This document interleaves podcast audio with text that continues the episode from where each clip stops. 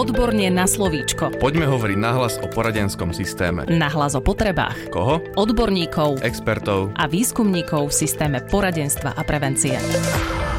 Pripravený je ďalší podcast Odborne na slovičko. V ňom budeme opäť hovoriť o výskumných výstupoch, ktoré sa realizovali vo výskumnom ústave detskej psychológie a patopsychológie. Tentokrát sa budem rozprávať so psychologičkou Veronikou Pekárovou, ktorá nám približí prežívanie študentov stredných a vysokých škôl počas pandémie ochorenia COVID-19.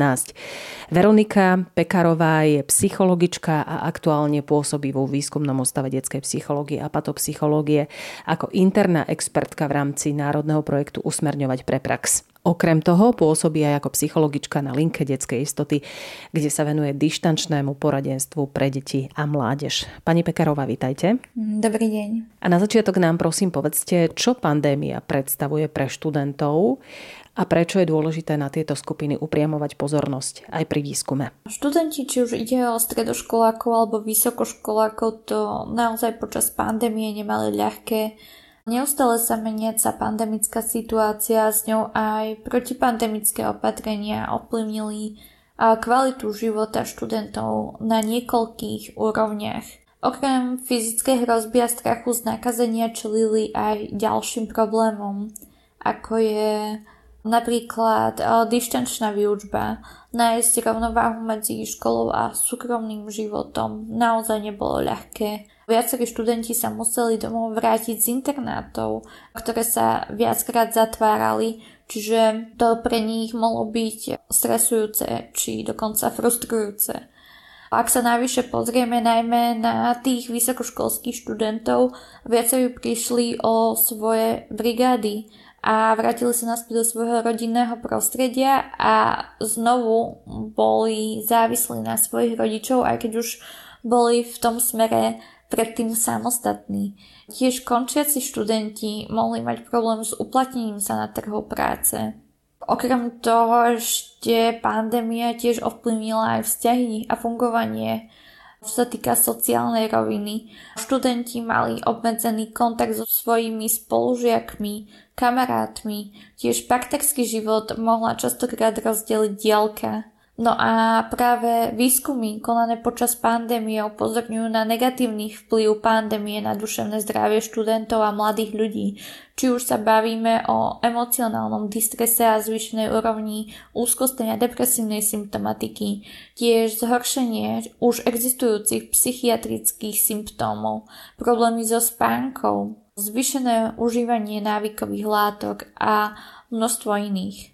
Tu by som ešte dodala, že práve obdobie adolescencie a ranej dospelosti je celkovo rizikové obdobie pre vznik duševných porúch a práve zvyšený dlhodobo pôsobiaci stres, ktorý priniesla pandémia, môže toto riziko ešte viac zvyšovať Výskumy zo zahraničia ukazujú, že práve toto životné obdobie je spojené so zvýšeným rizikom vzniku nových psychických porúch a práve stres počas pandémie by mohol byť ich spúšťačom. A práve tieto psychické problémy predstavujú značnú záťaž pre jednotlivcov, ale aj pre ich okolie často môžu viesť k funkčným problémom v rôznych oblastiach, či už sa bavíme o medziľudských alebo pracovných. Navyše študenti, ktorí už trpia psychickými problémami môžu mať výrazné problémy v študijnom výkone, čo následkom sú práve horšie známky a vyššie riziko predčasného ukončenia školskej dochádzky. Aké výskumy ste v tejto oblasti realizovali a čo ste skúmali? V priebehu minulého roka sme realizovali dva výskumy počas dvoch fáz pandémie. Prvý zber dát sa konal v maji 2021, ktorého sa zúčastnilo 276 stredoškolských študentov vo veku 15 až 22 rokov s priemerným vekom približne 18 rokov. Druhú skupinu tvorilo 324 vysokoškolských študentov, kde sa vek pohyboval od tých 18 rokov do 28 rokov, pričom priemerný vek bol zhruba 22. Keď sa pozrieme na ten maj 2021, nachádzali sme sa približne na konci druhej vlny pandémie, Situácia na Slovensku bola taká, že opatrenia sa riadili podľa COVID automatu, úplný zákaz vychádzania platil pre dva okresy No a pre zvyšok okresov platil zákaz vychádzania po 21. hodine. Čo sa týka výučby, tak e, stredoškoláci mali väčšinou prezenčnú výučbu a zhruba tretina fungovala dištančne. Čo sa naopak e, týka vysokoškolákov, tí sa prevažne učili dištančne a oveľa menšia časť chodila aj prezenčne na univerzitu, tam to bolo nejakých 13%. Čo sa týka internátov, tie fungovali v obmedzenom režime, riadili sa podľa COVID automatu v závislosti od pandemickej situácii v danom okrese. Keď sa presunieme na ten december, tak druhý vlastne zber dát sa konal začiatkom decembra 2021, ktorého sa zúčastnilo 250 stredoškolských študentov vo veku 15 až 21 rokov s priemerným vekom približne 17 rokov druhú skupinu tvorilo 380 vysokoškolských študentov, kde sa vek pohyboval od 18 do 28 rokov, pričom priemerný vek bol zhruba tých 22. Keď sa pozrieme na ten začiatok decembra 2021, aká bola epidemiologická situácia, nachádzali sme sa v tretej vlne pandémie, kedy epidemiologická situácia eskalovala a dokonca situácia v nemocniciach dosahovala úroveň humanitárnej krízy, pričom celoplošne bol zavedený lockdown. Čo sa týka výučby, stredné školy síce boli otvorené v rámci prezenčného vyučovania, ale ak sa vyskytol v triede pozitívny študent, trieda bola zavretá na ďalších 5 dní. V našom výskume to vyzeralo tak, že zhruba tých 60% stredoškolákov malo výučbu dištančne a zhruba 40% malo výučbu prezenčne. Čo sa naopak e, týka vysokoškolákov, tí sa učili prevažne dištančne alebo v kombinácii prezenčne a dištančne a len veľmi málo sa chodilo prezenčne na univerzitu. Tam to bolo iba nejaké 2% vysokoškolských študentov. Čo sa týka internátov, aj v decembri sa internáty riadili podľa COVID automatu.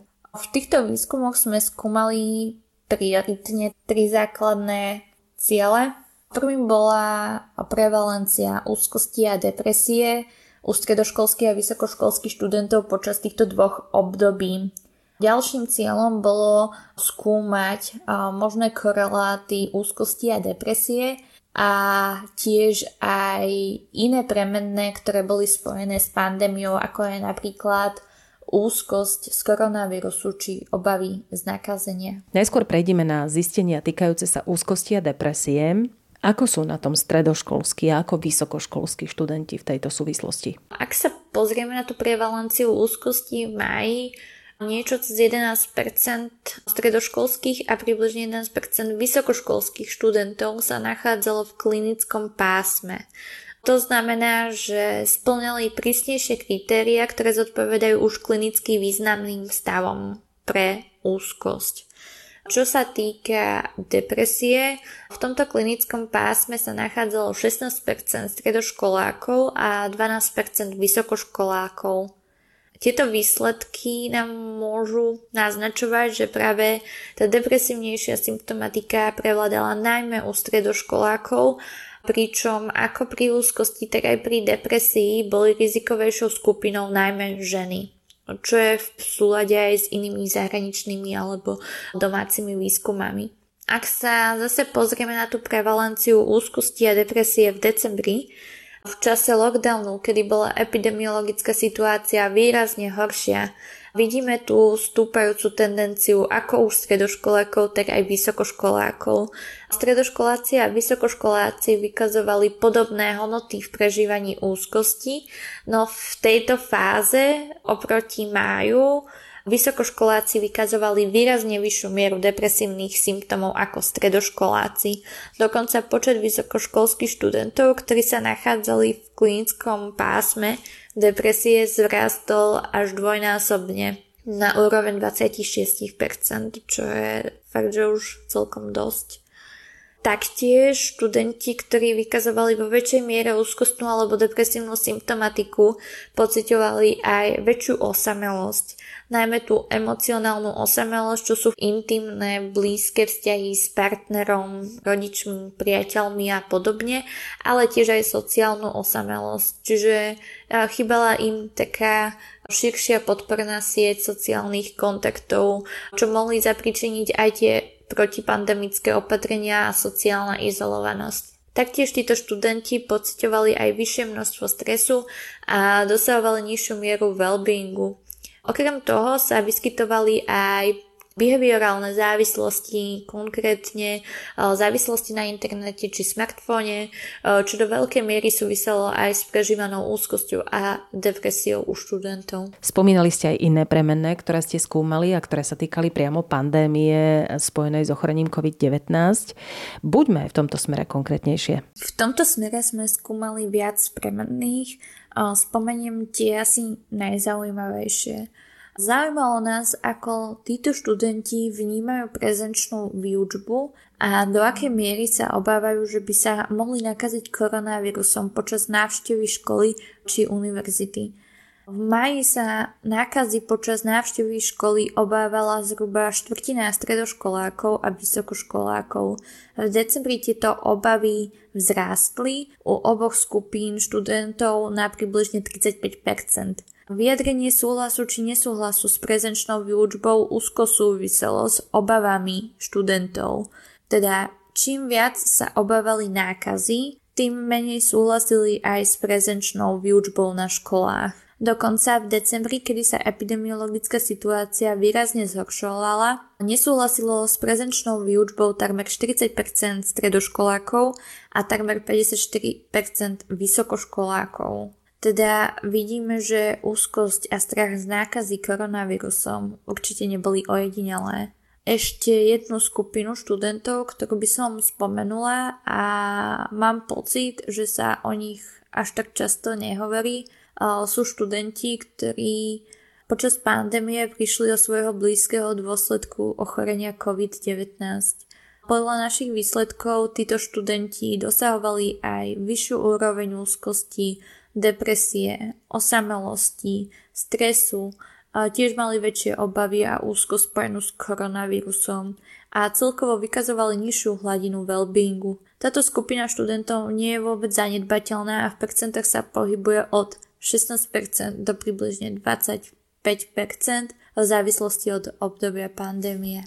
Zistenia, o ktorých hovoríte, sú skutočne alarmujúce Aké kroky sú podľa vás ďalej potrebné? Najmä ak hovoríme napríklad o odborných a pedagogických zamestnancoch. Čo sa týka študentov, ktorí prežívajú zvýšenú mieru úzkosti či depresívnej symptomatiky, sú to naozaj veľké čísla tu musíme brať do úvahy, že sme sa bližšie pozreli len na tú úzkosť a depresiu, čiže len niektoré z možných psychických poruch, ktorými študenti môžu trpieť a preto v budúcnosti by bolo dobré pozrieť sa na psychické zdravie študentov komplexnejšie a všímať si aj iné premenné, napríklad závislosti, seba poškodzovanie, poruchy príjmu potravy a rôzne iné problémy týkajúce sa duševného zdravia. Tiež je veľmi potrebné zamerať sa v prvom rade na prevenciu, prípadne na skorú intervenciu. Ideálne by bolo podchytiť rôzne psychické ťažkosti už v počiatku, aby sme ďalej vedeli s nimi pracovať a aby ďalej nedochádzalo k ich chronifikácii. Tu vnímam, že je veľmi dôležitý screening. Ten sa môže realizovať na úrovni stredných či vysokých škôl, kde by odborní zamestnanci mohli zisťovať, ako sa darí študentom a ako sa vlastne majú. Napríklad takýto výskum realizovali kolegovia z Univerzity Komenského, ktorí v decembri 2020 zisťovali práve prevalenciu depresia a úzkosti u svojich študentov a výsledky ďalej porovnávali s ich štúdiou z roku 2018. Výsledky im ukázali zvýšenú mieru depresie a úzkosti počas druhej vlny pandémie a v porovnaní s rokom 2018 sa zaznamenal dokonca dvojnásobný náraz depresie a úzkosti u týchto študentov, čo naozaj nie je málo a ukazuje sa tu to opodstatnenie toho screeningu.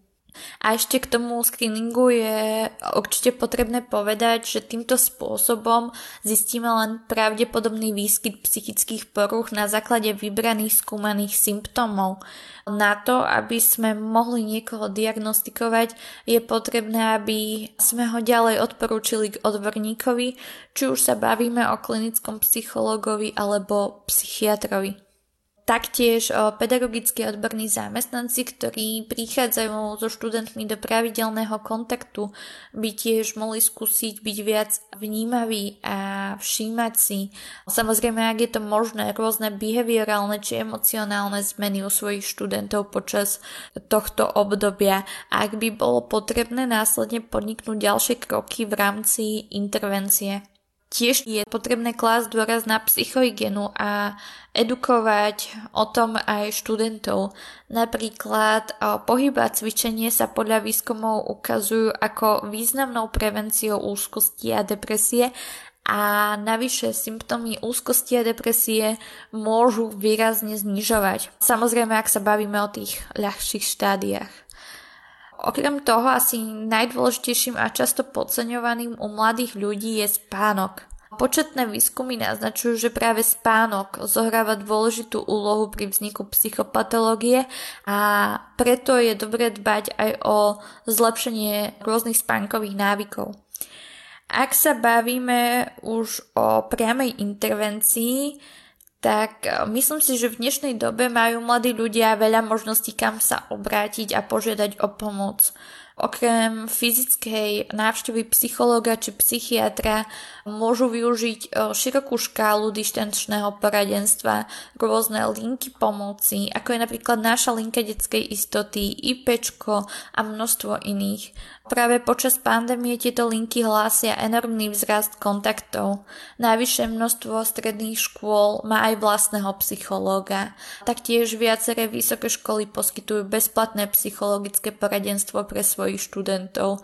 Takže možností je viacero, len je potrebné možno väčšie povedomie alebo oznámenie študentov, kde a na koho sa majú obrátiť a tiež vnímam, že okrem toho, že mnoho mladých ľudí má stále problém vyhľadať pomoc, dosť často sa stáva, a to vidím aj vo svojej praxi na linke, že častokrát sami nevedia vyhodnotiť, kedy je čas vyhľadať toho odborníka a svoje problémy majú tendenciu často podceňovať.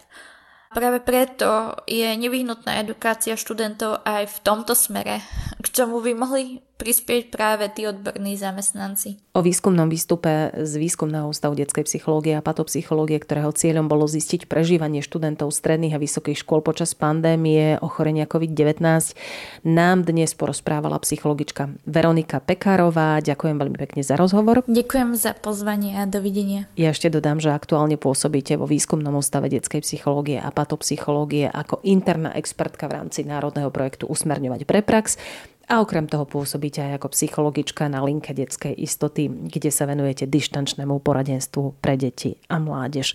Som veľmi rada, že ste boli dnes s nami v štúdiu. Podcast Odborne na slovíčko sa realizuje vďaka podpore z Európskeho sociálneho fondu a Európskeho fondu regionálneho rozvoja v rámci operačného programu Ľudské zdroje. Odborne na slovíčko.